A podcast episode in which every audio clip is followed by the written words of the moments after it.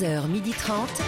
Ça fait du bien sur Europe 1. Anne Romanoff. Bonjour à toutes et à tous, ça fait du bien Oh, d'être avec bien. vous ce jeudi sur Europe 1. Bon courage à tous ceux qui sont en train de passer le bac philo. Ouais. Mais s'ils nous entendent, c'est pas bon signe.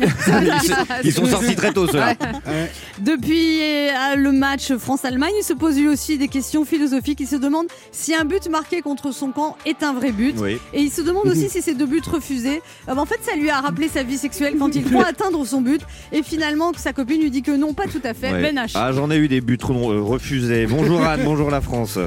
Elle venait juste de commander 500 masques quand Jean Castex a annoncé la fin du port du masque en extérieur, mais elle est contente d'avoir vu plein de bas de visage ce matin. Pour elle qui est célibataire, c'est plus pratique de savoir à qui on a vraiment Ah oui. affaire. Léa Lando. Maintenant, je veux voir le bas du corps. Bonjour. Il est ravi que Jean Castex ait annoncé la fin du port du masque en extérieur. Il avait peur que ça prenne 30 ans. Et un sourire, c'est quand même mieux quand on a toutes ses dents. Michael qui regarde. Oui, bonjour, bonjour. Et on m'entend mieux sans le masque. Hein. Et elle est bien contente de ne pas repasser le bac philo ce matin. Elle se souvient encore du sujet qu'elle avait eu. Peut-on parler à bon droit d'hommes sans culture? Elle cherche encore la réponse. Elle avait eu 11 ennemis. Anne Roumanoff. C'est bien. eh. Bah 11 et demi, si j'étais j'étais Si, en meilleure. c'est une très bonne Ah J'étais une bonne élève, j'aurais dû avoir euh, 14. Ah ouais. Enfin, Ah, j'espérais. T'es 14. tombé sur quelqu'un de difficile. C'est quoi ce sujet? Peut-on parler à bon droit d'hommes sans culture? Qu'est-ce que Ouais. ça veut dire à bon droit déjà? Je Ouais. sais même À pas ce que ça veut titre, dire ça 30 veut ans dire. après. Qu'est-ce juste qu'un homme? Ouais. Et pourquoi, pourquoi ils, ils ont pas fait un sujet compréhensible? L'année où j'ai passé le bac philo Au sommaire de ce jeudi. Non mais Mais qu'est-ce qu'ils demandent Que ressent je leur en veux encore 30 ans après. Vous traînez pas mal de Ce combats qu'elle quand aurait même. hein. voulu comme sujet, c'est que ressent Hélène face aux garçons. Vous avez deux heures. Au sommaire de ce jeudi caniculaire, nous allons vous rafraîchir avec de l'humour et de la Oh. bonne humeur. Ouais. Michael Quiroga lancera un appel au calme. Puis notre premier invité, vous l'avez découvert dans l'émission The Voice, le rappeur et slammer Tariq sera avec nous. Puis nous accueillerons Franz Olivier Gisbert qui viendra nous présenter non pas un mais deux livres. Bernard Tapie, leçon de vie, de mort et d'amour, portrait sans concession du célèbre chef d'entreprise. Et rien qu'une bête, où il nous interroge une fois de plus sur notre rapport à l'animal en se transformant en cochon. Ben H, lui, célébrera son rapport à Franz Olivier Gisbert. Oui, et nous vous ferons gagner une micro-chaîne DAB+, de Grounding pour capter toutes les radios en numérique grâce à notre jeu Devinez qui je suis. Nous sommes ensemble jusqu'à 12h30 et quand vous le souhaitez en podcast sur europe1.fr. 11h30. Anne Romanoff. Ça fait du bien sur Europe Aujourd'hui, jour J pour le bac, c'est le jour de l'épreuve de philo. La philo au lycée pour vous, c'était une épreuve. Vous vous souvenez du sujet sur lequel vous êtes tombé? Quelle note vous avez eu Est-ce que vous avez eu une idée de sujet de bac pour cette année? Léa Lando. Alors moi, je me souviens très très bien de mon épreuve de philo au bac. C'était la vérité existe-t-elle Mais ça, c'est facile, ça. Et vous avez eu une bonne note? Oui, parce que je suis une très bonne menteuse.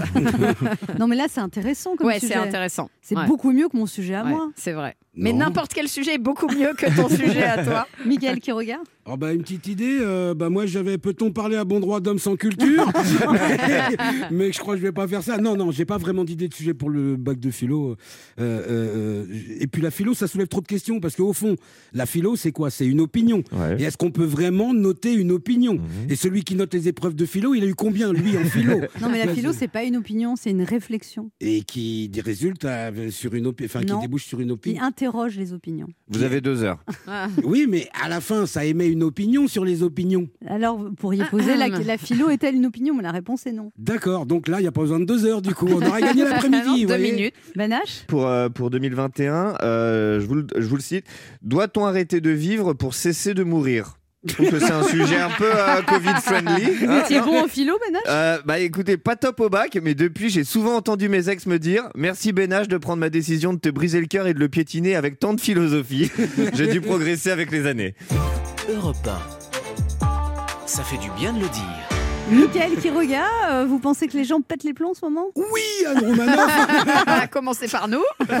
carrément. Quand on voit des gens comme Éric Dupont-Moretti, François Ruffin qui s'écharpent sur un marché des Hauts-de-France, ils s'aiment pas beaucoup. hein. Dès qu'ils se croisent, ils se rentrent dedans. Voilà, mais c'est de leur faute aussi. hein. Ils se promènent sans masque, alors forcément, ils se reconnaissent. Là, François Ruffin reprochait à Éric Dupont-Moretti de venir faire le kéké sur le marché. Alors la première question qu'on se pose tous, qu'est-ce qu'un kéké? Alors ça viendrait du mot occitan kakou, D'accord. avec des variantes comme kek. À l'origine, ça voulait dire chef des voleurs, puis voyou, puis frimeur. Et on le prend souvent aussi pour l'apocope de Kevin. C'est quoi la, la, l'apocope C'est quoi? Alors, euh, une apo- alors, une apocope, c'est un diminutif comme métro pour dire métropolitain, ou vélo pour dire mé- euh, vélocipède, ou comme euh, pour dire je suis pas content, monsieur le président.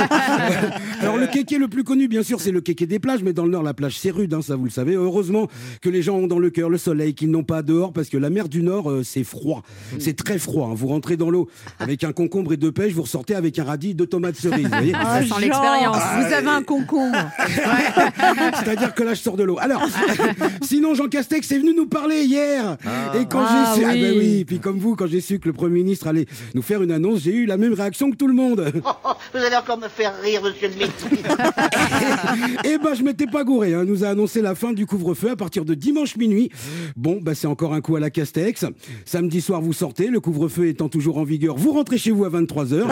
Et puis, vous ressortez à minuit quand le couvre-feu aura sauté. Non, quand je vois les décisions qui sont prises, on se dit qu'on est bien content qu'il soit Premier ministre. Vous imaginez s'il avait été chirurgien ou pilote de ligne Alors, pour les nostalgiques du couvre-feu, vous inquiétez pas. Un parti comme c'est, avec le variant Delta, il reviendra en septembre. Enfin, non, mais non, dis pas dis ça, pas tu ça, ça porter l'œil. malheur. D'accord, mais c'est quand, quand même curieux comme nom, le variant Delta. hein. On n'a pas l'impression de tomber malade, on a l'impression de faire des maths. Le prochain variant sera le variant cosinus ou le variant carré de l'hypoténuse, on sait pas. Et sinon, c'est aussi la fin des masques en extérieur. Oui Calmez-vous, c'est la fin des masques à Paris, parce qu'il y a des journalistes qui ont fait un petit test sur 100 passants, oui, oui, sur 100 passants, à Paris, il y en a 78 qui portaient le masque. À Marseille, comment vous dire C'est un autre délire, sur 100 passants, seuls 17 portaient le masque, Ah. dont 10 policiers. tu vois, donc, euh, eh ben, à Marseille, la fin du masque, il y a un moment que c'est fait, hein, c'est bien simple, le masque est obligatoire depuis août 2020, à Marseille, ils ont arrêté de le porter depuis août 2020. Vous voyez, mais heureusement, il y a toujours quelqu'un sur qui on peut compter pour détendre l'atmosphère, pour nous dérider tous un petit peu. Alors quand c'est pas Francis Lalanne, c'est Jean-Marie Bigard. Quand c'est pas Jean-Marie Bigard, c'est une artiste qu'on aime tous. Macron, président des jeunes Est-ce qu'il y a des jeunes avec Macron ici Ah Marlène Schiappa. Quand le parc floral se met à chanter Allez debout Je savais que ça vous mettrait bien ça. Marlène Schiappa qui a décidé de nous sortir un deuxième single pour l'été. Quand le parc floral se met à chanter Ah ouais. C'est l'île de France qui va s'ambiancer Ah, merci. C'est malaisant. Merci Marlène Schiappa, franchement, elle a fait ma semaine. Alors je sais pas vous, hein, mais moi je dis vivement l'album. Anne Romanoff sur Europe Moi, je l'aime bien, Marlène Schiappa. Ça m'énerve qu'on se moque tout le temps d'elle, mais c'est vrai qu'elle elle Elle cherche. le cherche un Ah peu. bah là, elle a cherché, Ah bah, franchement. là, Vous auriez vu ce meeting. Ah ouais, là, non, c'est non. On dirait un barbecue. Ouais, non, si j'avais pas fait ces vannes-là, la contrariété, j'aurais eu des boutons. L'Euro de football est lancé. Voici les phrases euh, qu'on dit quand on n'y connaît rien au foot. Wow, il y a un monde de fou dans ce stade, ça va être un concert génial. Euh, par contre, pas terrible le look des musiciens. Pourquoi ils sont tous en short? Alors, je comprends pas, moi. Pourquoi le Brésil, il joue pas? Mais parce que c'est l'Euro, il y a que des équipes européennes. Ah, désolé, je suis nul en foot. Hein. Mais alors, euh, pourquoi le Brésil, il joue pas? Bah, apparemment, t'es aussi nul en géo. Non mais c'est quoi ce bazar? Ils vont abîmer toute la pelouse en courant dessus avec leurs crampons. Ils peuvent pas aller jouer ailleurs? Non mais quelqu'un peut appeler le gardien du square? J'ai pas compris, c'est lequel, euh, Novak Djokovic? Alors, c'est l'euro de foot ou c'est l'euro de karaté? Bah, c'est l'euro de foot. Ah, bah, faudrait le dire au mec qui a assommé Pavard. Euh, Attends, on est quelle couleur nous? Eh, mais il y a faute, là, il simule, monsieur l'arbitre Mais non, mais chérie, là, il simule pas. Mais arrête, tu connais rien en foot. Mais C'est vrai, mais je m'y connais en simulation. On se retrouve dans un instant sur Europe 1 avec Ben H, Léa Lando. Mickaël Ouais. Quiroga et deux auditeurs qui tenteront de gagner une micro-chaîne Grunding en jouant notre jeu Devinez qui je suis. Anne Romanoff sur Europe Ça fait du bien Oh d'être avec là. vous sur Europe 1 ce Tellement. jeudi, toujours avec Ben H, Ah, Léa toute flamme. Mickaël Quiroga. Ouais. Alors Nic- Nicolas Sarkozy est repassé devant les juges dans le cadre de l'affaire Big Magnon pour des dépenses jugées excessives lors de sa campagne de 2012. Et vous, la dernière fois que vous avez trop dépensé, c'était pourquoi? Vous êtes plutôt fourmi, cigale, vous arrivez à tenir votre budget, vous êtes souvent dans le rouge? Michael Bah, alors, moi, ce que je sais, c'est qu'avec Nicolas Sarkozy, ça leur fait quand même beaucoup de frais. hein. Il y a des frais de justice, des frais de sécurité, des frais de menuiserie. Comment ça, comment ça, des frais de menuiserie? Bah oui, ils le font venir tellement souvent au tribunal, ils ont fait installer des portes à tambour, comme dans les. Léa Lando Alors, il y a une grande différence entre dépenser et payer. Voilà, surtout quand tu es en couple. Parce que tu dépenses pas ton argent pour te faire vrai. plaisir, mais en revanche, partout où tu vas, tu payes, tu payes. Ouais. Heureusement que vous n'êtes pas en couple en ce moment, Léa. Oui, mais le résultat est le même. Je paye, je sais pas quoi, mais je paye un truc là. Toujours ce désespoir qui affleure. Oh là là. Ça s'appelle le karma, hein, tu Ouais, le c'est sauras. ça, c'est ça. Europe 1, Alain Romanoff. Devinez qui je suis. Le principe est simple, deux auditeurs en compétition. Chacun choisit un chroniqueur qui aura 40 secondes pour faire deviner un maximum de bonnes réponses parmi une liste qu'il découvrira quand je lancerai le chrono. Avant-hier, Edouard Philippe a été décoré de la Légion d'honneur par Emmanuel Macron. Vous devez deviner des personnalités qui ont reçu la Légion Oh d'honneur. Bah oui, pourquoi? Mais on le connaît pas. mais si, nous vous offrons une micro-chaîne DAB+ de Grounding. Avec cette micro-chaîne connectée CMS 5000 de Grounding, vous capterez toutes les radios numériques Ah, nationales et régionales en DAB+, Même ainsi que toutes les web radios. C'est la nouvelle génération des produits de Grounding. Pour accéder à la radio du futur, allez voir sur grounding.fr. et on oui. joue d'abord avec Sophie. Bonjour Sophie. Bonjour Anne, bonjour à toute l'équipe. Salut Sophie. Sophie, vous avez 32 ans, vous habitez à Auxerre, vous êtes assistante commerciale depuis un an et demi. Oui, j'ai commencé euh, une semaine avant le premier confinement. Ah, mince. Mais en fait, la principale raison pour laquelle j'appelle, pour tout vous dire, c'est parce qu'en fait, j'ai appris que vous arrêtiez l'émission et que je plus euh, plus pour, vous- Et- pour jouer avec vous que Ouais. en fait. Surtout qu'à part nous, personne vous fait des cadeaux, quoi. Bah si quand même, la famille, les amis. Ah, quand même. Quand même. Oh, C'était parce que vous, vous nous, on va vous manquer, c'est ça? Bah ouais, je trouve ça super injuste. Euh, Vous étiez un vrai rayon de soleil pendant le confinement et et puis on s'habitue. Euh, il y a il y a quelques semaines, c'était les 100 ans de la radio et tout le monde disait que que euh, on s'attachait aux gens parce que quelque part vous rentrez chez nous. Et, euh, et en fait, c'est vrai. Donc vous allez, en tout cas pour moi, vous allez me manquer. Tu vois, Oh, c'est con, c'est trop j'étais parti pour faire un peu de déconne et là, tu vois, en fait, elle te touche, la meuf. Quoi. Ouais, C'est gentil, merci Sophie pour ce message. Mais euh, déjà, on va être Non. diffusé tout l'été le dimanche matin. Vous pourrez nous réécouter. D'accord. Voilà. Vous êtes célibataire?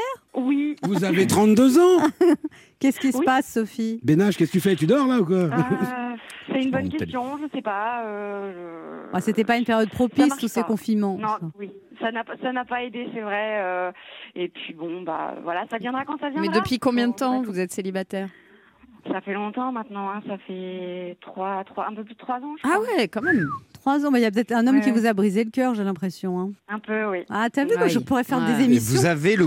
Ah, vous... elle a le Ouais, truc. le pif. J'adorerais faire des émissions la nuit, écouter les problèmes des gens Ah ouais. et les réconforter. Ah ouais. Enfin, ça, je sais pas les réconforter. mais non, mais les écouter. non, non, parce que pour se réconforter, il faut pas euh, se délecter de leur malheur comme vous le faites, vous voyez ça avait duré combien de temps avec lui, celui qui vous a brisé le cœur? Euh, à peu près un an. Oh Ah, ouais. là. Mais c'est pas la durée qui compte, Non, c'est des la fois, il y a des qualité. gens que tu as du mal à oublier, Ah ouais. tu sais pas pourquoi. Ouais. Pourquoi ça s'est fini C'est passé quoi Euh, il a rompu avec moi pour sortir avec une de mes amies. Oh, le bâtard Est-ce qu'il est toujours avec elle Non, ils sont restés ensemble à peine quelques semaines. Quand il a rompu avec, Ça, ça me quand il a rompu avec l'ami, il n'est pas revenu vers vous. Il n'a pas dit j'ai fait une erreur, pardonne-moi, non, non, non. Pourquoi vous vous demandez s'il va revenir Non, non, il est pas, non, il est pas revenu. Mais de toute façon, t'en veux plus une fois qu'il s'est euh, Mais tapé oui. ta non, copine, non, Faut franchement. passer à autre chose. Vous savez quoi, Ah. Sophie C'est c'est véridique, je suis à Auxerre samedi.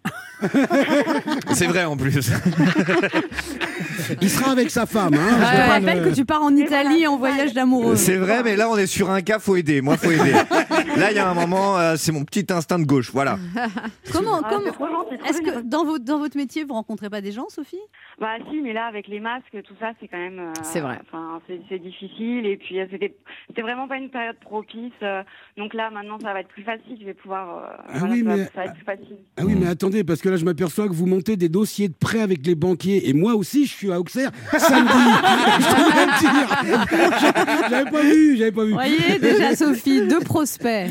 Hein Donc, euh, Sophie, vous jouez avec qui? Avec Léa, s'il vous plaît. Avec Léa. Alors. Alors, on voit que c'est une fidèle de l'émission. Elle sait que Léa gagne tout le temps. Non, liste pas tout le 1 ou liste 2 Euh, liste une, s'il vous plaît. Liste 1. Alors. Des personnalités qui ont reçu la Légion d'honneur. Attention, top chrono. Euh, elle présentait la météo euh, sur Lisa TF1. Ouais, tout à fait. Elle chantait Joe le taxi. Vanessa Paradis, Oui, euh, le président de la Russie. Poutine, Oui, celui qui présente euh, les châteaux, les princesses, les princes. Stéphane Bern, Tout à fait. Euh, le- euh, elle, est chef, elle est chef dans Top Chef. C'est la seule femme Hélène qui est dans le jury. Tout à fait. Euh, ça, c'est la première femme de Johnny Hallyday. C'est la mère de David, de euh, Laura. euh, Baye, Euh, ouais, Baye ouais, c'est ça. de Wow. Euh, lui, c'est un joueur de foot euh, assez beau gosse. Il a les cheveux longs en ce moment. Il a le même Euh, nom qu'un chanteur. Oui, tout à fait. Euh, ça, c'est un auteur très connu euh, de. C'est pas mal. Bravo. Alors là, 1, 2, 3, Bravo. 4, 5, 6, 7 bonnes Oh là réponses. là. Le grand chelem pour Bravo. Léa. C'est Bravo. pas, non, mais c'est pas mal. Très bien, bravo Sophie. Bravo, bravo. C'est Sophie. bien parti. On va voir comment se débrouille Florian. Bonjour Florian. Bonjour Anne. Bonjour Anne. Anne. Salut Florian. Florian. Un petit message pour Anne. Oui. Un, deux, trois. Oh chère Anne, si tu savais tout le mal que tu nous fais en quittant Europe 1, tu nous plonges dans le chagrin. Fini les deviner qui je suis, les chroniques et les Magimix. Nous faire oublier le Covid-19 et apprendre à bien cuire un œuf. Voilà. Ah, bravo. Merci. Non, j'ai envie de crever sous un bus là. Ah non, attends. Florian, vous avez 54 ans, vous habitez à Clé-Souilly, près de Paris. Oui. Euh, Oui. Et vous êtes à l'aéroport de Roissy, vous occupez du chargement, du déchargement des bagages. C'est ça. Bon, Florian, vous jouez avec qui? Ben, je vais prendre Michael qui roule. Ah, Yeah. c'est c'est bien parce que Il y a combien à battre? peu de gens le prennent. Sept. Ouais, ouais. Ça peut le faire. Bah, il faut que vous soyez vif. Bah, la dernière que- fois, c'était la police, voilà, hein. ouais. Les- Allez, 7 bonnes réponses. Vous êtes prêts, Mickaël Ouais. Attention, il faut une rapidité top chrono. Alors, euh, c'est une femme, euh, Grand Croix de la Légion d'honneur. Euh, elle est au Panthéon, il me semble. Euh, euh, Veille. Voilà. La première femme de Johnny Hallyday. Euh, Sylvie Vartan. Voilà. Euh, le numéro 10 de l'équipe de France de 98. Champion du Euh, monde. Platini. Non, n- 98, cha- champion Ah, du monde. Platini, euh, Zidane, Zidane. Voilà, voilà. Euh, L'ex-femme de Daniel Auteuil qui est dans Manon des Sources. Euh, mais euh, Béard. Voilà, il chantait, c'est un fameux trois mois comme un oiseau. ICO. Euh, C'était euh, Hugo Frey. Voilà, elle a présenté le 20h Oh, ce pendant battle. longtemps, une blonde. euh, Euh, C'était Christine O'Crinte. Non, l'autre. TF1. Euh, Céral. Oui On est à combien là Bah, Six. et six, Oh là ça, là. là, il a perdu. C'était Bon. super bien Vous avez très bien Quel joué. bon Il a, super, il a Ouais. assuré de ouf, c'est Ouais. moi, j'ai traîné Non. sur Et Simone sinon, Veil. Lego, le fameux 3 mois, Ouais, c'est quoi ça ça se passe comment sais pas. Hugo Frey, là, il a été massacré C'est quand même. Frey, Ego Et- ouais, Hugo Alors, c'est quoi Euh, C'est un peu trois Ah, mois. enfin, avec il a Camille. pas. C'est un- Qu'est-ce que j'ai dit 3 mois. Ah oui, trois, trois mois, oui, voilà. Bon, Sophie, un petit cri de joie. trois mois, oui, c'est vrai. Oui, merci.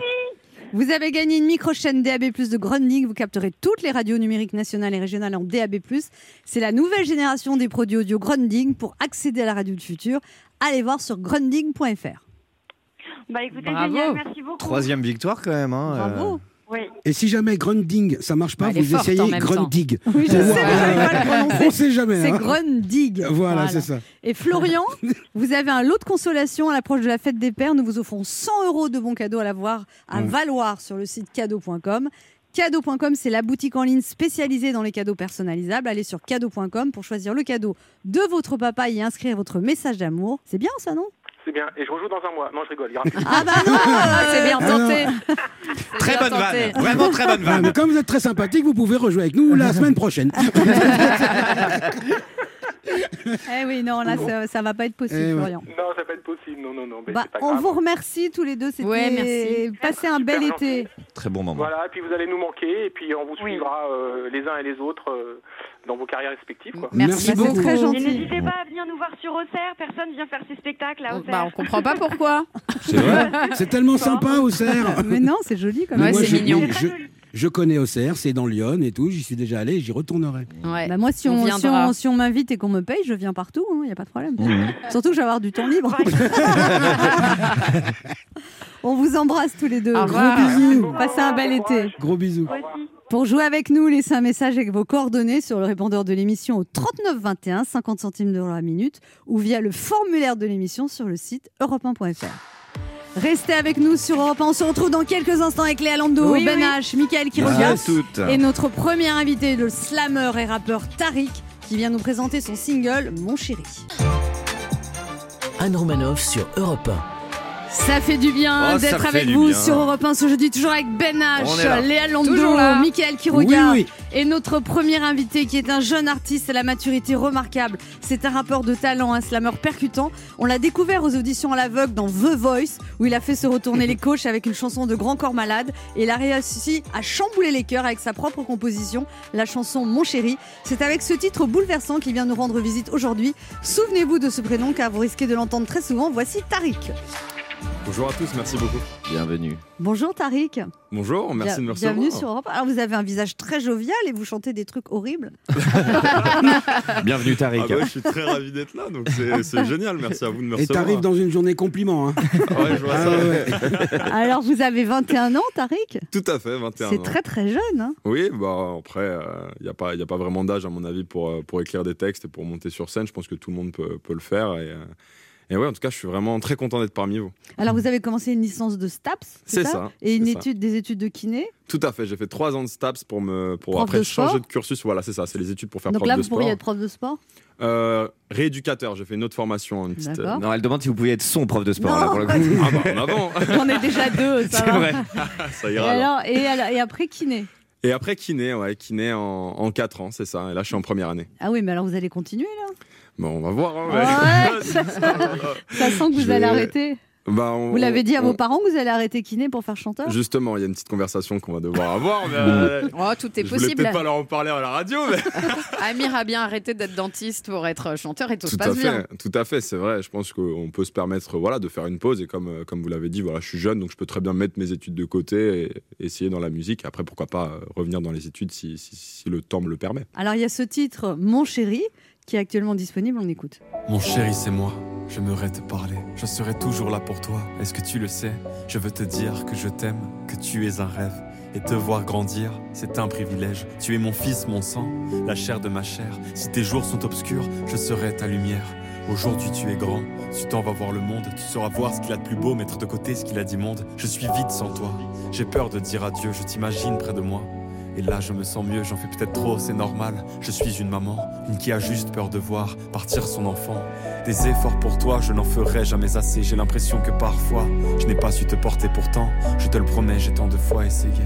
Pourtant, je te le promets, j'ai tant de fois essayé. Tu quittes notre maison, et j'avoue que ça me fait peur, loin des yeux peut-être, mais jamais loin du cœur. Tu étais le roi du monde que je t'avais bâti. Je ne peux pas croire que tout cela soit maintenant fini, comme l'impression que ça n'a Jamais commencé, moi qui croyais que de toi je ne pouvais pas me détacher. Plus de balades au bord du lac, d'après-midi passé au parc, à te voir sauter dans les flaques ou t'emmener manger au snack. T'apprendre à cuisiner, te regarder, t'amuser. Le soir te câliner, puis prendre le temps de te bercer. Pourquoi fallait-il que tu partes? À peine arrive et tu m'échappes. Mon fils reste avec moi, s'il te plaît, ne me quitte pas. Où est-ce que tu comptes aller? Qu'est-ce que j'ai mal fait? Était-ce ta destinée? Comment aurais-je pu te garder? Ne trouves-tu pas que c'est tôt pour me faire tes adieux? Ou alors est-ce que tu m'en veux? Maintenant je vois, c'est moi qui ai fauté. Pourquoi resterais-tu dans une telle pauvreté? Je n'ai pas su retenir ton père. Impossible de te rendre fier. C'est sûr tu aurais souffert. Je n'ai pas l'étoffe d'une mère. Mais comment on fait pour écrire des trucs comme ça à 21 ans, Tariq? Moi, je sais pas, c'est c'est peut-être un petit peu dû aussi à mon éducation, le fait d'être, euh, de- d'essayer toujours de, de se pencher vers euh, ce que l'autre peut ressentir. Et, euh, et voilà, j'avais vraiment envie de, de me mettre à la place d'une femme euh, dans cette chanson et, et ça m'est venu Une assez femme qui naturellement. avorte vous, Oui, tout mais à vous fait. en ouais. avez connu? Euh, non, j'en ai pas connu directement. En tout cas, pas dans mon, dans mon entourage proche. En cas, vous n'êtes pas au courant. De, non, je ne suis voilà, c'est ça. Mais, mais tout à fait, tout à fait. C'était pas quelqu'un qui vous ressemblait, quoi. C'est pas vous. On est, on est- on est d'accord, on est d'accord. Non, tout à fait. En tout cas, j'étais pas au courant, mais, euh, mais voilà, j'avais vraiment euh, cette envie de- d'essayer de, de comprendre ce que pouvait ressentir une femme en, en- sans prétention et en toute humilité. Il paraît que vous avez reçu plein de messages de femmes qui vous ont dit merci. euh. Exactement, ouais. Ça m'a énormément touché. Alors, vous préparez là un album, Tout à fait. Ouais, et alors, c'est bien avancé? Ouais c'est bien avancé. Je suis, je suis trop content. C'est c'est dingue de parler d'album. Vous voyez, moi, c'est vraiment, je suis, je suis aux anges et, euh, et j'espère qu'il pourra sortir courant automne. Et, euh, et voilà, donc on travaille en studio, on est en studio, on écrit plein de chansons. Et euh, Vous êtes avec un, un super réalisateur qui s'appelle je sais pas comment là. le réalisateur, Ah c'est oui, Ah a ouais, bossé il est très très connu, Ça quelqu'un se de voit- très connu. Ça se Ouais. voit qu'elle a bossé ou pas Ah ouais, polonais, oui, je crois. Euh, alors il est pas polonais, mais il a, ouais, le nom est- c'est Skalpovic, donc, euh, donc Ah, son nom, euh, son nom sonne un petit peu euh, de Il a, l'est. il a Et- et pas a- de rapport avec Scalp. Le prod de. de- Si, c'est lui, c'est Scalp. Ah, c'est lui, Ouais, d'accord, c'est le ouais. C'est Oui, Scalp, donc, ouais. de très quoi connu. Tout à fait. C'est le producteur de. Ah, c'est- c'était le, le producteur de Soprano, Indila. Indila, Voilà, tout à fait. Ouais. Ouais. Ah et ouais, comment ouais, il est c'est- venu vers vous alors Alors en fait, euh, moi, quand j'ai commencé à écrire, je me suis euh, euh, tourné vers un pianiste qui habitait pas loin de chez moi, qui s'appelle David. Et il faut savoir que ce même David était dans son équipe. Et quand je lui ai parlé de, de The Voice, de tout ça, de, de- de mon projet, euh, Skalpovic en, a entendu parler et m'a intégré aussi à son équipe. Donc, euh, donc voilà, je, je me retrouve à travailler avec, euh, avec Juste avec un et- pianiste qui habitait à côté de chez vous. Ouais, mais euh, pas qu'un pianiste, un excellent compositeur. Et en fait, c'est mon compositeur. euh, C'est votre compositeur. C'est mon tout premier Mais compositeur. vous l'avez trouvé comme ça parce qu'il était votre voisin? Euh, en fait, c'est mon prof de chant qui m'a qui m'a redirigé vers lui. Et, et voilà, j'embrasse Nicolas, mon prof de chant, s'il nous écoute. Il et- y et aura des chansons péchues C'est-à-dire Péchu, qu'est-ce que vous entendez par là Chaque chanson, c'est un drame humain ou il y aura des trucs plus. Non, bien sûr. Bah, c'est- clair que j'aimerais bien garder, conserver ce fil rouge de, de pouvoir me mettre à la place des gens, de raconter les histoires des autres. Pourquoi pas raconter quelques histoires qui me concernent peut-être un peu plus. Mais, euh, mais voilà, je pense que c'est ce que j'ai vraiment envie de, de transmettre dans, dans mon album euh, quand il sortira. C'est euh, c'est la tolérance et l'empathie. Le prochain titre, ça sera Pandémie, mon amour. Pour dire l'ambiance. On se retrouve dans un instant pour la suite de cette émission avec notre invité Tariq venu nous parler de son single Mon chéri et puis de son album en préparation. Ne bougez pas, on revient. Anne Romanoff sur Europe Ça fait du bien Oh d'être avec là. vous sur Europe 1 ce jeudi, toujours avec Ben H, là. Mickaël qui Content regarde. d'être là. Et notre. Oh non, se la pète. Qui c'est qui a fait ça C'est moi. Ah oui Allez-y. Ah, je suis content d'être là. Waouh. Et- Eh ouais. Ouais. Il peut aller dans les graves. Et mais notre invité Tariq S'en souviendra. ah non, mais je vais qui vient nous la- présenter son dernier single, enfin son dernier, son premier, hein, j'espère que c'est pas le Ah dernier, ouais. Non, ce sera pas le dernier. Et encore merci de me recevoir. son, son single Mon chéri. Euh, ça parle pas des chocolats, hein, ça parle d'une femme qui avorte. C'est pour ça qu'elle vous a invité à la base, hein, faut le savoir. hein. Elle a cru. quoi. Est-ce qu'il y a dégustation? Non, non. Alors quand vous êtes présenté à The Voice, euh, euh, aux auditions à l'aveugle, je crois qu'il y a un seul fauteuil qui s'est retourné, c'est ça? Tout à fait, c'est le fauteuil de, de Marc Lavoine et, et c'était déjà beaucoup. Un, un, c'était déjà beaucoup, je m'y attendais vraiment pas, donc euh, quel honneur. Et surtout que c'était euh, au fond de mon cœur, c'était Marc Lavoine que je voulais. Alors Ah ouais. quand- quand- ouais, ouais. Et vous avez fait pleurer Vianney aussi quand même. Ouais, tout à fait. Bah, vous voyez, quand je vous dis que j'ai de la chance. Non, mais il s'est pas retourné quand même. Ouais, Non, ouais, c'était au deuxième tour. C'était à la. Non, c'est quand il a fait sa chanson à lui, à sa composition. ouais. Et, euh, et Vianney s'était pas retourné, et, euh, mais a quand même pleuré après la composition, et, et ça m'a beaucoup touché. J'étais très ému aussi. Et, et ouais, encore une fois, moi, quand je suis allé sur The Voice, je m'étais pas dit, ah, je vais retourner les quatre ou deux ou trois. Je voulais juste y aller. euh, montrer ma petite tête et, et repartir avec zéro fauteuil, ça, ça, ça m'allait vraiment aussi. Et, euh, et quand j'y repense, c'est- dingue, quoi, parce que j'ai comme, euh, comme glissé en fait en demi-finale. Donc Par contre, fou. vous avez raté euh, le déserteur, c'est ça que ça Euh, en fait, j'ai fait, j'ai pu faire le déserteur en demi-finale, ouais, Mhm. et je me suis fait éliminer après la demi-finale. Mais pourquoi Qui vous a éliminé? Le public. Ah oui. le, public le public a toujours raison. Vous Donc, avez euh, combien de pourcents? euh, On ne nous a pas révélé euh, les pourcentages en demi-finale. Ah. Ouais. C'est obscur. Non, non, non, non, non, pas du tout. Il y aurait non, non, pas un et petit puis- hic là-dessous non, ouais, ouais, ouais. il n'y a pas de hic du tout. Il y a pas Il de hic serait du pas tout. et une puis- tollée, le beau gosse Ah, J'ai eu 0%, euh, mais voulais pas le dire. Non, non, on n'a pas, euh, on nous a pas révélé le pourcentage, donc, euh, mais voilà, en tout cas, euh, L'aventure était belle. l'aventure était très belle et, et je suis, je suis fier d'avoir, euh, d'être- arrivé jusqu'en demi. C'est, incroyable. Ben H a une question pour vous, Tariq. Oui, euh, Tariq, donc vous êtes, euh, on récapitule, euh, Beau gosse, poli, sportif, vous faites des études, vous écrivez super bien, gna gna gna, je fais aussi du théâtre. Euh, c'est insupportable. Du coup, vous avez un petit défaut pour, euh, pour conclure Ah, euh, bah oui, non, mais j'ai même plusieurs défauts. J'ai, j'ai énormément de défauts. euh, mais c'est gentil, je passe ça pour les compliments, je vous remercie. mais euh, ouais, ouais, je suis, je suis un petit peu, je suis pas très organisé dans la vie. je suis un petit peu. euh, On prend. euh, Non, le, Ça, c'est pas trop le défaut mais- qui fait dire aux filles Oh, Oh, ça c'est va, pas ça- grave. c'est pas grave Moi, je On rangera pour toi Ouais, Est-ce que, est-ce que les filles ont changé J'ai envie de lui d'attitude avec... euh, Les filles ont changé d'attitude avec vous, Tariq, depuis votre succès à The Voice Oh, pas que je sache, pas que je, Ah pas bon que je sache. Non, ça va, ça va. C'est- C'est-à-dire, ça va En même Bah. temps, il n'y avait pas des problèmes avant. hein, ça Ouais. va. Ça va. non. Non, C'est non, comme avant, euh, t'en as toujours 8 Ça va. Non, non, ça va. De ce côté-là, il y a pas de souci. Les gens sont super bienveillants, gentils. Et, euh, et c'est toujours un plaisir de, voilà, de, de, de parler avec, euh, avec les gens qui me soutiennent et qui m'envoient de la force. Et, c'est impressionnant quand même de voir à, à quel point euh, les gens ont été touchés, à quel point ils me soutiennent. C'est c'est toujours un- incroyable, quoi. Et alors, À il paraît que vous avez signé vos premiers autographes dans le lycée où vous étiez élève Ouais. et que vous n'aviez pas de signature. Tout à fait, tout à fait. je vous explique. Euh, déjà, rien que de prendre le- le concept de prendre une photo. Euh, moi, la première, la première fois qu'on m'a arrêté dans la rue pour prendre une photo, je pensais que c'était quelqu'un de la famille. Pas, pas du tout que c'était pour euh, prendre une photo avec moi, parce que bah voilà, enfin c'est surprenant la première fois, c'est étrange. Et quand on m'a demandé un autographe, euh, bah, j'ai mis un petit mot et après je me suis retrouvé un peu euh, bête parce que je me suis dit mais je fais quoi là? Donc ce que j'ai fait, c'est que j'ai écrit Tariq. J'ai mis un smiley, j'ai mis un slash en dessous, mais c'est vraiment loin d'être fameux. hein. donc, euh, donc voilà, mais je vais, je vais bosser une, une petite signature pour les autographes. ouais. Alors aussi, vous dites, euh, Tarek, ça- j'ai fait 14 ans de volet, je n'ai jamais atteint la finale de la Coupe de France. Ouais, C'est un et peu la un finale échec, de The ça. Voice non plus. Ouais. Vous avez un problème avec les finales. Ouais, j'ai un problème avec les finales. Et, euh, et ouais, bah, après, c'est pas. c'est le pas- volet, c'était vraiment votre passion. Ouais, tout à fait. C'est une passion depuis, euh, de, de, de la famille, depuis. euh, depuis des- Moi, j'ai des jamais compris le générations. volet parce que ça fait tellement mal ici. Là. Après, on prend l'habitude.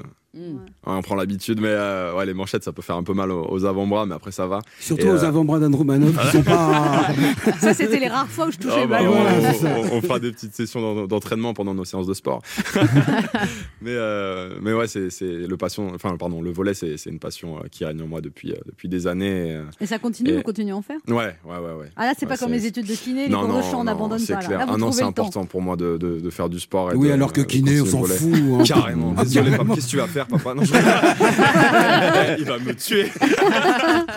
Eh bien, on parle à votre père, donc euh, Monsieur Tariq. Je vous euh, parle de la part de votre fils. Il va arrêter ses études de kiné. Je Voilà. Aïe, Euh. En plus, si vous aimez bien, donc de votre part, ça ira, je pense. Tu parles, le père ce soir, il va le choper en bourse Pourquoi attendre ce soir? Il est là avec nous maintenant.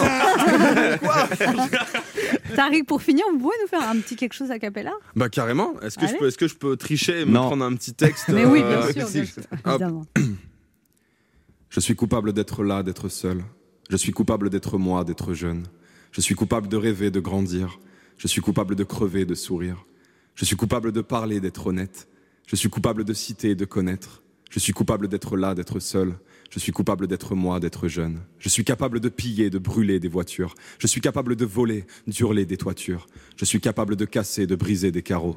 Je suis capable d'engendrer la misère, le chaos. Je suis capable d'être armé. Je suis coupable d'aimer. Je suis coupable d'être là, d'être seul. Je suis coupable d'être moi, d'être jeune. Et bonnes vacances à tous. Hein. Mais vous êtes acquitté quand même. Merci beaucoup. Merci Tariq d'être passé nous voir. On rappelle votre single Mon chéri et puis cet album à sortir à l'automne qu'on va attendre impatiemment. Merci beaucoup et bonne route à vous. Merci infiniment. Et, et voyez, on vous a donné des conseils utiles. Parfait. Vous êtes parti pour 30 ans. servir. On se retrouve dans un instant pour la suite de cette émission. C'est Franz Olivier Gisbert qui sera notre invité.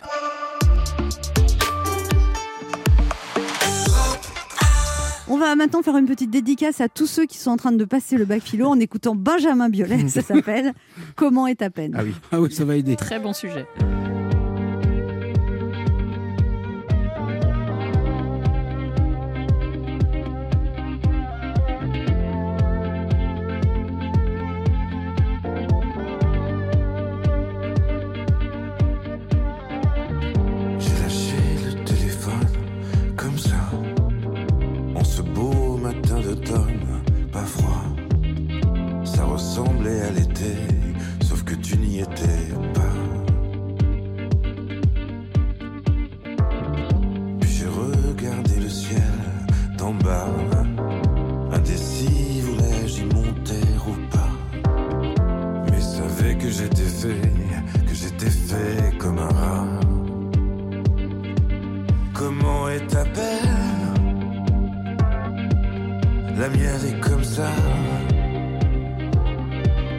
Faut pas qu'on s'entraîne à toucher le bas. Il faudrait qu'on apprenne à vivre avec ça. Comment est ta peine? La mienne s'en vient, s'en va. S'en vient, s'en va. J'ai posé le téléphone d'avoir entendu le glas. J'aurais dû te libérer avant que tu me libères, moi. J'ai fait le bilan carbone trois fois. Puis parler de ta daronne sur un ton que tu n'aimerais pas. Tu ne le sauras jamais, car tu ne m'écoutes pas. Comment est ta t'appelle la mienne est comme ça. Faut pas qu'on s'entraîne à toucher le bas. Il faudrait qu'on apprenne à vivre avec ça. Comment est ta peine? La mienne s'en vient, s'en va. La mienne s'en vient, s'en va. Comment est ta peine? La mienne est comme ça. Faut pas qu'on s'entraîne à toucher le bas. Il faudrait qu'on apprenne à vivre avec ça.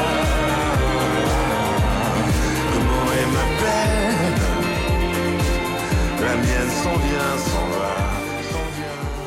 C'était Benjamin Biolay sur Europe 1.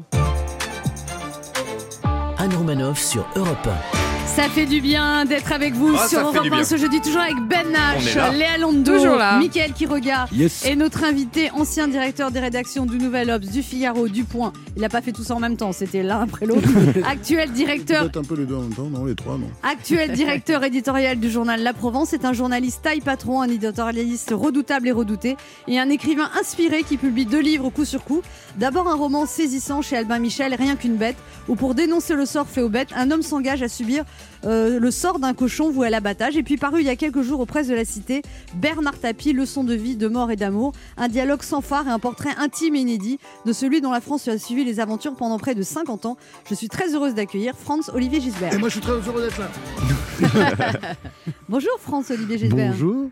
Parlons de vos deux livres, Franz-Olivier Gisbert. Alors, il y a Rien qu'une bête. C'est vraiment très particulier ce roman. Oui, oui, Ça ressemble à rien. oui. ça ressemble à rien, oui. Enfin, pas à rien. Fait- Oui, non, mais vous avez mais raison. c'est- Vous savez, quand vous trouvez une idée que. que Ça vous fait longtemps que vous aviez cette idée. Oui, et vous dites, euh, bah oui, c'est une bonne idée, je vais faire ça. Cet homme tombe amoureux d'une femme qui est mariée à quelqu'un qui s'appelle Patrick, qui est gros et moche, on a l'impression. Alors, écoutez, euh, l'histoire, est simple. Ce type qui s'appelle Charles, en fait, il a, euh, il me ressemble un peu, mais en- en- un peu le. Moi, je prends toujours des héros qui me ressemblent, qui sont très lâches et très faibles. Je pense pas que c'est mes, ce sont il vient de divorcer encore pour la cinquième fois. Ouais, alors moi, pff, je divorce quand même. J'ai divorcé beaucoup moins, vous voyez. bon. Et euh, il boit un peu, il est triste et tout, donc il se laisse embrayer dans ce truc. Et euh, il va vivre comme un cochon. Et moi, c'est Non, les déjà- scènes d'enfance l'histoire, qui non. reviennent. Oui, Oui, mais non, l'histoire, c'est un truc à la Stephen King. C'est Oui, un, oui, c'est un mais- bouquin d'horreur pour faire euh, peur, pour faire Oui, rire, mais il devient un pour faire réfléchir. il devient un, un espèce d'objet sexuel de ce couple. là. Ça Non, c'est pas un objet sexuel. Oh, un vous savez, les rapports- N'en dégoûtez pas les autres, Anne. Oui, parce que c'est bon en plus à manger après. Non, non, mais vous savez là. vous- bon, évidemment, il y a quelque chose de très anthropophagique euh, là-dedans, mais euh, c'est vrai que euh, il, il subit ce que subissent les animaux. C'est les animaux d'élevage, dans les élevages industriels. Attention, ça- ça pas tous les mais élevages. ça, c'est la deuxième partie du livre. mais ouais. au départ, on- il y a une espèce d'asservissement Oui, moral oui, à ce sûr, couple. où il, sûr, devient la fille.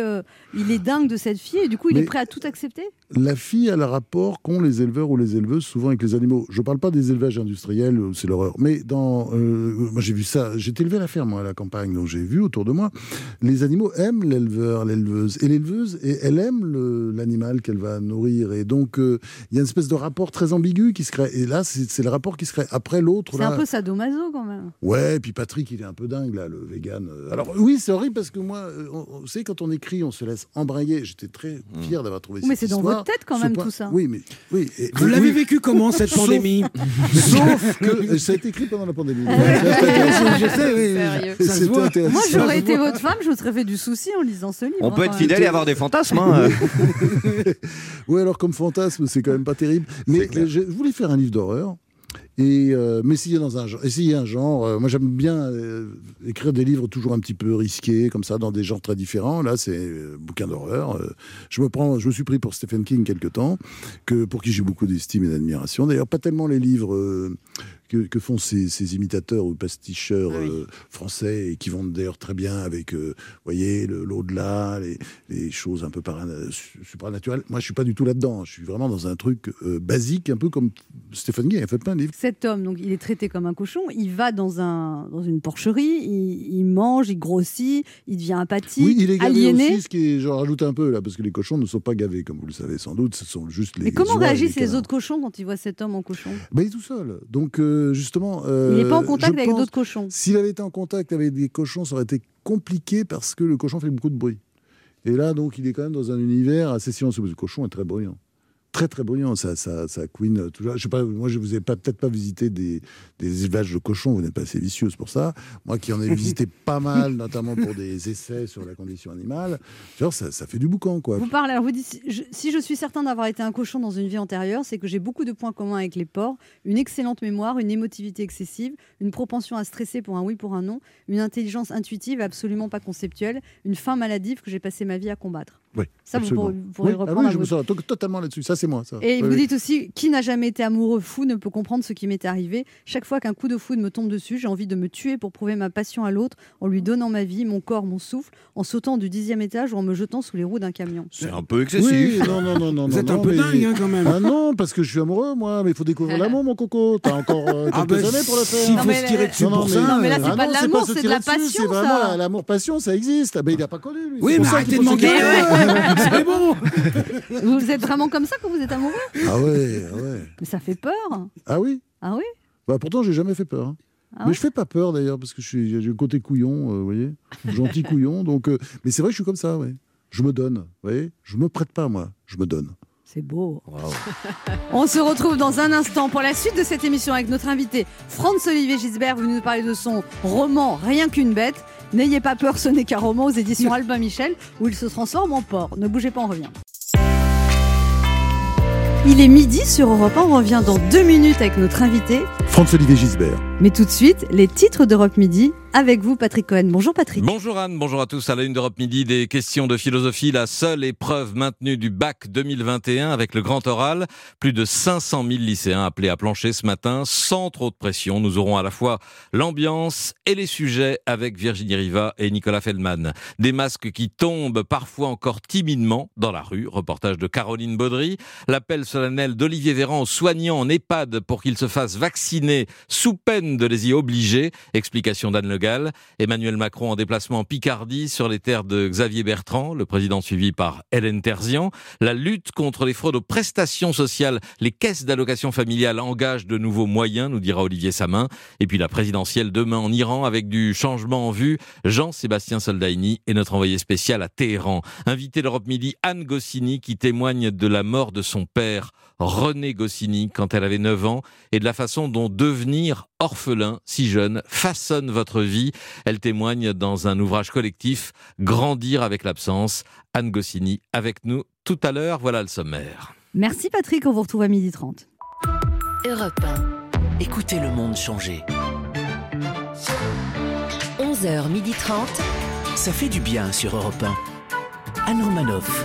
Ça fait du bien d'être avec Ah, vous sur Europe du 1 bien. ce jeudi, toujours Ah avec ouais, Mickaël qui regarde. On est là. On est Ben bien. H, Ah, on se Léa Lando. Ah oui. Oh, qu'on est bien. Ouais. On y est bien. Et Franz-Olivier Gisbert. Qu'est-ce que vous voulez qu'on vous gratte, Franz-Olivier Gisbert? Ah oui, ça fait du bien de gratter. De se Gratter gratter. quoi? Le dos surtout. Ah, Vous voulez qu'on vous gratte le dos? Ah ouais, j'aime bien. Non, non, mais on fait pas ça aux invités.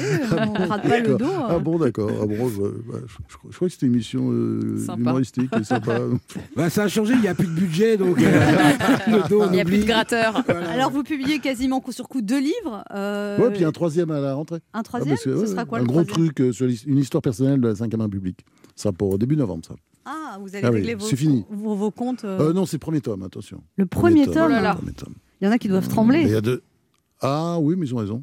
Ben, ça pour le deuxième tome surtout. Il Mais, paraît que vous, il- je sais, alors les, les gens, quand les gens parlent de vous, ils disent que vous savez euh, susciter la confiance des hommes politiques. En plus, vous leur racontez n'importe quoi. Il paraît que quand vous allez voir, vous dites alors ça va la baise, ils rigolent et après ils vous racontent des trucs. Ouais, c'est vrai, et c'est faux, mais c'est-à-dire, euh, moi je me suis rendu compte très vite comme journaliste politique que euh, quand j'ai débuté dans le métier, j'avais 20 ans, que euh, c'est la plaie, les journalistes politiques, parce qu'ils posent toujours les mêmes questions sur les partis, les trucs, ça emmerde les hommes politiques. Donc ils les voient arriver, déjà ils ont la migraine. Donc qu'est-ce que j'ai fait moi très vite? C'est pour ça que j'ai tout de suite intéressé des gens comme Mitterrand et Chirac. Je devenais presque un compagnon et ils se livraient, ils racontaient des tas de choses parce que je me disais avant, bon, qu'est-ce que je vais raconter comme histoire? Qu'est-ce que je vais faire là, etc. Donc j'arrivais avec 50 histoires. Vous leur apprenez des J'étais drôle, euh, voilà, j'étais marrant, etc. Et donc- Distrayant. donc, distrayant. Donc, donc, et, et Mitterrand, il en parlait très bien. D'ailleurs, il disait, je vais recevoir, oh là là, mais quelle horreur celui-là. D'ailleurs, de toute façon, je le fais parler tout le temps. Il est tellement chiant. Et, et donc, moi, j'ai, tenant, euh, enfin, j'ai tenu compte de ça, et j'ai toujours, c'est vrai, fait en sorte d'être, euh, comment dire, d'amuser. De toute façon, je suis assez drôle euh, de tempérament, paraît-il. Enfin, c'est ce qu'on dit. Donc voilà, je je suis pas quelqu'un de. Aux États-Unis, il y a un bon mot, c'est euh, pain in the neck, une douleur dans, le- dans la nuque euh, quand pour les gens là, quand ils sont vraiment vraiment bien bien ennuyeux. In the neck, c'est donc- quand on est poli. hein. Pardon? In the neck, c'est quand on est poli. Normalement, c'est pain in the ass, l'expression. Ah oui, ça aussi, vous avez raison. Oui, c'est vrai. Et alors donc, il y a ce livre d'entretien avec Bernard Tapie, Leçon de vie, de mort et d'amour. Il paraît que vous avez eu beaucoup de mal à, lui- à- à savoir qui était Bernard Tapie. Oui, parce qu'il répond pas aux questions personnelles. C'est emmerdant quand vous faites une euh, biographie. une autobiographie, Le un juge a dit la même chose. non, non, mais il répond pas, il aime pas.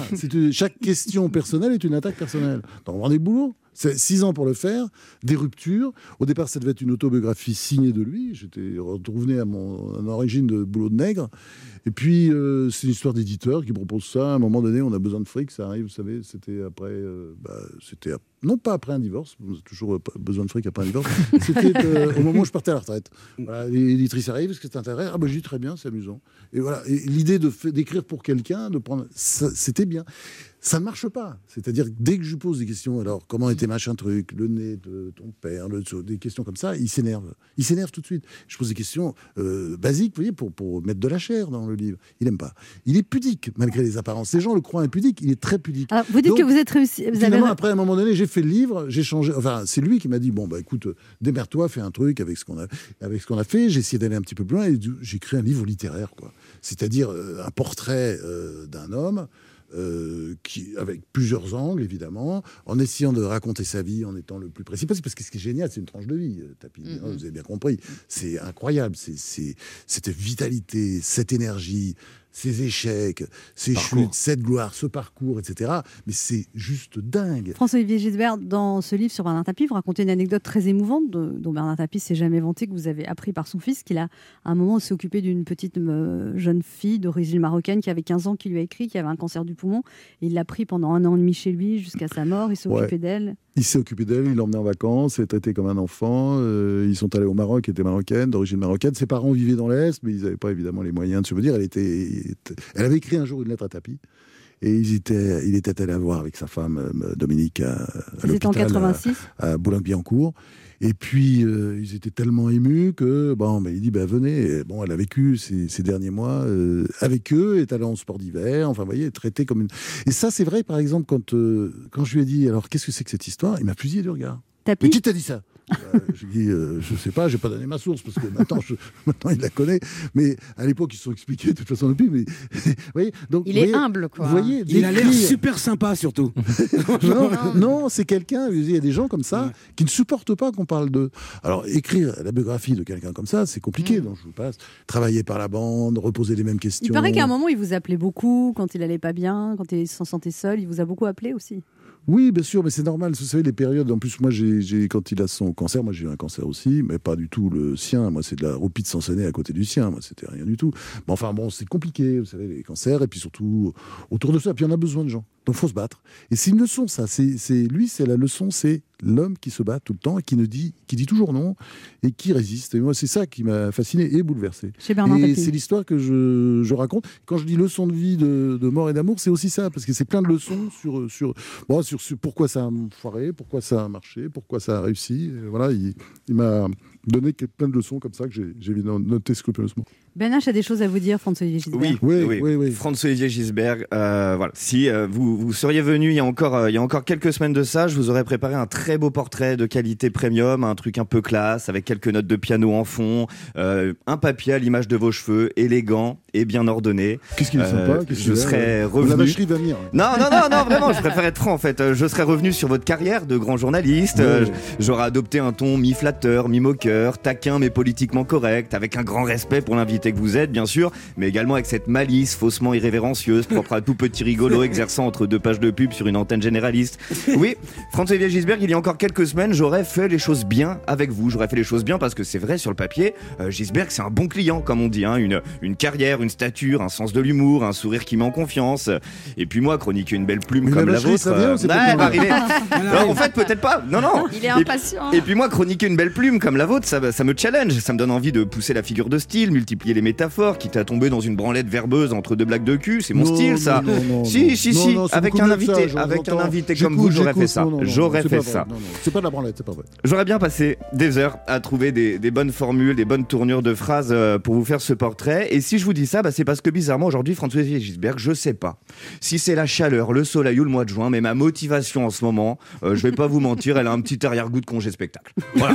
Non, c'est c'est tout moi ça. J'ai à peine réservé le camping que j'ai déjà la tête à la caravane. Je me voyais pas du tout. Je me voyais pas du tout passer des heures à écrire un papier sur vous. Vraiment, je, je me connais, chaque saison c'est pareil, je relâche la pression sur les dernières semaines. L'année dernière, à la même époque, j'avais craqué sur le portrait de Chimène Badi. J'avais essayé de Ah, bricoler mais ma chronique sur Ségolène Royal, vous voyez, en pensant que ça allait pas se voir. Euh, bon, bah ça s'est vu. Hein. Chimène Badi n'a jamais eu d'enfant avec François Hollande. Et, et cette saison, euh, je, je- le craquage, il tombe sur vous, quoi, François-Olivier Gisbert. Alors je préfère vous le dire franchement, hein, de but en blanc, plutôt que de vous refourguer ma chronique sur Obispo. Euh, ça se serait vu. Et puis en y réfléchissant, est-ce que vraiment Monsieur François-Olivier Gisbert, du point du Nouvel Obs et j'en passe, est-ce que François-Olivier Gisbert, que tout le monde connaît, a-t-il vraiment besoin d'un portrait de Ben H? Ah non, Ah, je, comprendrais parfaitement que non. Il n'y a pas de problème, Franck, j'ai aucun ego, rien du tout. Moi, en termes d'ego, à côté de moi, Mère Teresa, c'est Zlatan Ibrahimovic. Je suis juste pas dupe, en fait, Monsieur Gisbert. hein. Vous savez comment on m'appelle dans le métier? On, on m'appelle pas. Donc, euh, mais vous, pourtant, François-Olivier Gisbert, vous êtes sympa, vous semblez accessible, mais vous avez côtoyé quand même au plus près les hommes et les femmes les plus influents des 40 dernières années. Je le sais, vous le savez, dans le grand livre de votre vie, dans le chapitre rencontre, il y a une catégorie président de la République, une catégorie grand romancier, euh, catégorie chroniqueur européen, ça dégage. hein. Euh, rien à foutre. hein. Et bon an, mal an, après avoir dit tout ça, ce non-portrait, c'est du win-win, un gagnant-gagnant finalement, vous et moi. Vous, François-Olivier Gisbert, vous n'avez pas à vous infliger un énième portrait pompeux d'un chroniqueur anonyme qui plus est déjà le septième de votre tournée promo. Hein. Et gagnant-gagnant, moi j'écris ce papier en 20 minutes et je profite de l'été. Ou alors, ou alors, François-Olivier Gisberg, j'ai inventé tout ça pour ne pas avoir à faire le portrait d'un de ceux qui les écrit le mieux. Hein. C'est possible aussi. Merci de m'avoir écouté. Oh, comme il est mignon. Ah non, mais c'est bien. On se retrouve dans un instant pour la dernière partie de cette émission avec notre invité Franz-Olivier Gisbert. Vous nous parlez de ces deux livres qui viennent de sortir Bernard Tapie, Leçon de vie, de mort et d'amour aux éditions Presse de la Cité et Rien qu'une bête, un roman très curieux aux éditions Albin Michel. Ça remet pas. Ne bougez pas, on revient. On va maintenant écouter Moby featuring Gregory Porter, Natural Blues. Ouh, bravo, alors là, bravo. Allez, dites-le avec votre voix rauque là. Alors nous allons écouter Moby featuring Gregory Porter, Natural Blues. C'est quand même mieux.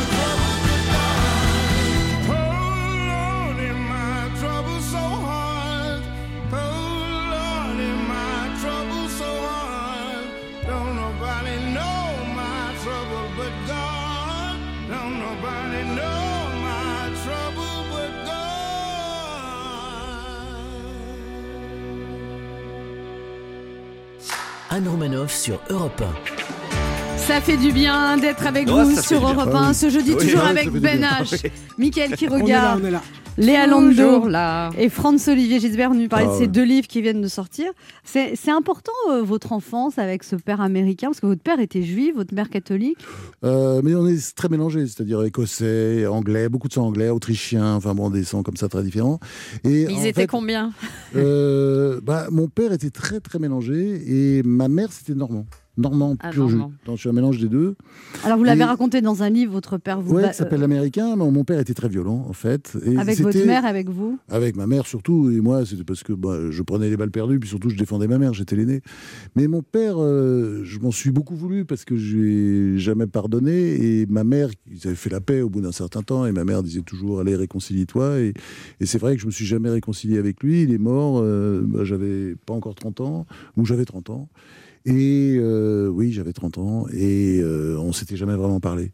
Et je m'en suis tout voulu. C'est pour ça que j'ai écrit L'Américain. C'est un livre où on comprend pourquoi.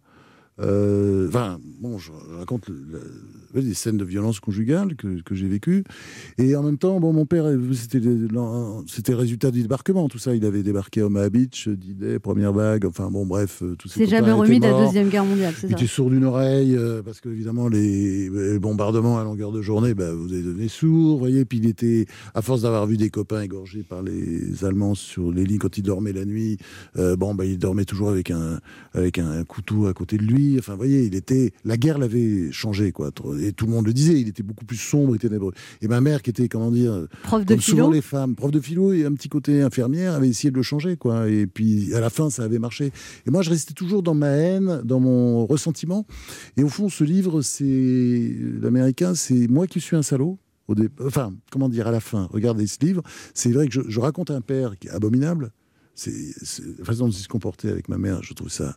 Euh, bon, mais ça n'a duré que quelques années. Et à un moment donné, c'est moi qui, parce que je ne pardonne pas, euh, c'est moi qui, le suis, qui suis le salaud. Et c'est ça, en fait. C'est pour ça que j'ai écrit Et là maintenant, vous avez pardonné à votre père, François bah, évidemment, dès qu'il est mort. Dès qu'il est mort, j'en suis tellement voulu. Et donc, euh, vous voyez, quand vous écrivez, vous voyez, il y a toujours euh, quelque chose, ça vient, de, ça vient de loin, ça vient du fond de soi, toujours. Et, et moi, ce livre-là, c'est vrai que je, je l'écris très vite.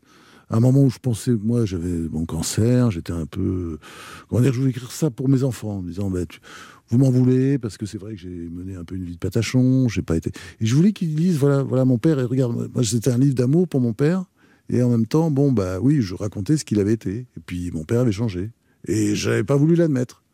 Franz-Olivier Gisbert, vous êtes un grand défenseur euh, de la cause animale. Je vous ai proposé une interview comme des bêtes, d'accord? Ah, d'accord. Il faut répondre vite. Oui. Qu'est-ce qui vous file la chair de poule, Franz-Olivier Gisbert? Pavarotti ou la Calas, dans certains airs de Verdi ou de Puccini. Euh, Sur quoi êtes-vous vraiment à cheval? La vérité, en fait, mais je suis très conscient que la vérité peut, comment dire, elle est souvent complexe et contradictoire. Il y a 50 questions, il faut vraiment Oui, aller vite. oui. Vous avez levé beaucoup de lièvres dans votre carrière. Quel est le plus gros, Franz-Olivier Gisbert? Oh, le déjeuner, euh, le dîner Chirac-Mitterrand, euh, avant 1980, c'était gratiné, ça, ça fait énormément de bruit. Euh, la véritable affaire Greenpeace, la réalité, ça c'était en 90. Euh, Enfin, je sais pas, il y a plein de lièvres comme ça, oui, que j'ai- j'ai j'ai sorti, bien sûr. Avec qui vous pouvez être vache, Franz-Olivier Gisbert? Avec tout le monde, parce que j'ai une forme. euh, C'est vrai, quand j'aime les gens, je taquine. François-Olivier Gisbert, vous avez un caractère de cochon, vous êtes têtu comme un âne ou vous êtes fier comme un pan? Le cochon, oui, bien sûr. Et puis têtu comme un âne, j'adore les ânes. Quel animal politique vous a le plus impressionné, François-Olivier Gisbert? Oh, Un paquet, hein, parce que c'est. Moi, j'ai pas la chance de connaître De Gaulle. Qu'est-ce que j'aurais aimé connaître De Gaulle? Mais bah, euh, euh, Mitterrand, bien sûr, euh, Chirac, des personnalités à l'étranger, la force physique de Helsinki. Boris Helsinki, c'est quelqu'un. Helmut Kohl, pareil, des espèces de rock absolument imbattable. Et puis quelqu'un que j'ai- oh, j'avais écrit tellement de conneries sur lui, et quand je l'ai rencontré, j'ai vu que c'était tout à fait différent, c'était Reagan. C'est intéressant d'ailleurs dans notre métier, c'est de voir des gens sur lesquels on a écrit, on se rend compte que mais non, mais c'est pas du tout ça. Qu'est-ce que Et Emmanuel Macron, alors? Euh, bah, Emmanuel Macron, c'est des personnages euh, tout à fait intéressants, mais c'est pas pour moi ça. Pourquoi? Bon, c'est pour les générations futures. Moi, je vais passer à autre chose. Mais vous intéresse pas Emmanuel Macron? Non, c'est-à-dire que euh, quand vous avez ma génération, on a eu De Gaulle comme président. Vous étiez pas né, la plupart d'entre vous ici. Euh, on a eu De Gaulle comme président, c'était quand même dingue. Moi, vous voyez, j'étais d'une famille très, à- enfin mes parents étaient à gauche, très à gauche, et euh, c'est vrai que j'étais même à un moment donné pour emmerder mon père, j'étais même l'Algérie française, hein, pour, pour vraiment bien l'emmerder. J'étais pour le pour le général Salon, etc. Vous voyez, pour pour bien l'emmerder. Et je dois dire que j'étais gaulliste, c'est-à-dire j'admirais le général de Gaulle. C'est-à-dire même quand on était dans une famille, et je voyais bien que mes parents, dire qui, qui euh, détestaient le général de Gaulle, ils pouvaient pas se déprendre d'une grande admiration. Quelqu'un quand même, vous avez l'impression Ça, se- c'était une autre époque. eh ben, justement, eh ben, j'aimerais bien cette époque, c'est-à-dire avec des personnages comme ça. Mitterrand, c'était bien aussi, parce que Mitterrand, il y avait euh, un mélange de rouerie, euh, comme De Gaulle aussi, il y avait beaucoup de rouerie chez De Gaulle, mais beau- de rouerie, de, de mensonges, et puis en même temps, brusquement, il se braquait, parce qu'il aimait la France, il croyait à la France. Même chose chez Chirac, Chirac, c'était beaucoup de laisser aller, de je m'en foutisme, de, de rigolade, et puis brusquement, il se braquait parce parce qu'il portait la France. Et Emmanuel Macron, faut qu'il apprenne ça. Ça viendra peut-être, je pense que ça viendra. Faut qu'il apprenne il faut qu'il apprenne ça. Et ben, je veux dire, apporter la France. C'est pas juste. La France, ce sont des valeurs. C'est la République, c'est l'école, c'est la Une laïcité. Il espèce sta- de stature ou de grandeur, c'est ça qui lui manque? Euh, non, c'est pas ce qui, c'est pas, c'est pas ça que je veux dire. Il faut qu'il redécouvre le régalien. C'est important, ce qu'on appelle le régalien, c'est-à-dire euh, bah, toutes ces valeurs, ces fondations qui sont là depuis toujours et, et, qu'on- et- et même si c'est pas la mode, il doit s'en foutre. Sinon, ça va, ça va sentir le pâté euh, la prochaine présidentielle, je vais vous dire. Ça, c'est sûr. Parce que le, le pays veut ça. Je pense à un président. Vous voyez, Chirac, pourquoi il était aimé? Chirac, il n'a rien foutu. Vous regardez le bilan, c'est vraiment pas grand-chose. Mais parce qu'en fait, il était capable de la porter brusquement. L'énergie, la force, parce qu'il porte. Et ça, je pense que c'est ce, qui doit, ce que doit faire Macron. Sinon, ça ne le fera pas. Vous voyez, parce qu'il sera comme tous les autres sortants euh, depuis euh, déjà longtemps, il sera battu. Et Alors c'est bien parce qu'il nous écoute tous les jours, Emmanuel Macron, donc il écoutera vos conseils. Bah, c'est bien, ouais, ouais, bien sûr, bah, j'espère. Attendez, mais attendez, moi, moi, je m'en fous, je dis ça, mais je suis prêt à lui dire euh, face à face. j'ai Et aucun ça problème tombe bien, il est là. Ah, mais comment ça va, Manu? Manu, pardon, Manu. Le quart d'heure bienfaiteur. Il y a une tradition dans cette émission, François-Olivier Gisbert, il faut faire un cadeau aux auditeurs, vous leur offrez quoi? Ah bah mes deux livres. Les deux livres. Alors rien qu'une bête pour avoir pour pour faire peur, euh, pour faire rire et pour faire réfléchir. Et puis euh, eh ben les leçons de vie, de mort et d'amour de Bernard Tapie euh, par moi-même. Pour gagner ces deux cadeaux, on va faire gagner deux personnes. Ben, vous laissez vos coordonnées sur le répondeur de l'émission au 3921, 50 centimes d'euros la minute, en précisant quel livre vous souhaitez gagner. C'est le premier ou la Ah, ils ont de la première. chance, hein, vos Oui. auditeurs. Ah bah oui. Et c'est le premier ou la première qui laissera un message qui remportera ce cadeau. Merci François-Olivier Gisbert d'être passé Merci, nous voir. hein, merci à vous tous. C'était un plaisir de vous recevoir. On se retrouve demain à 11h sur Europe 1 et tout de suite c'est Europe Midi avec Patrick Cohen.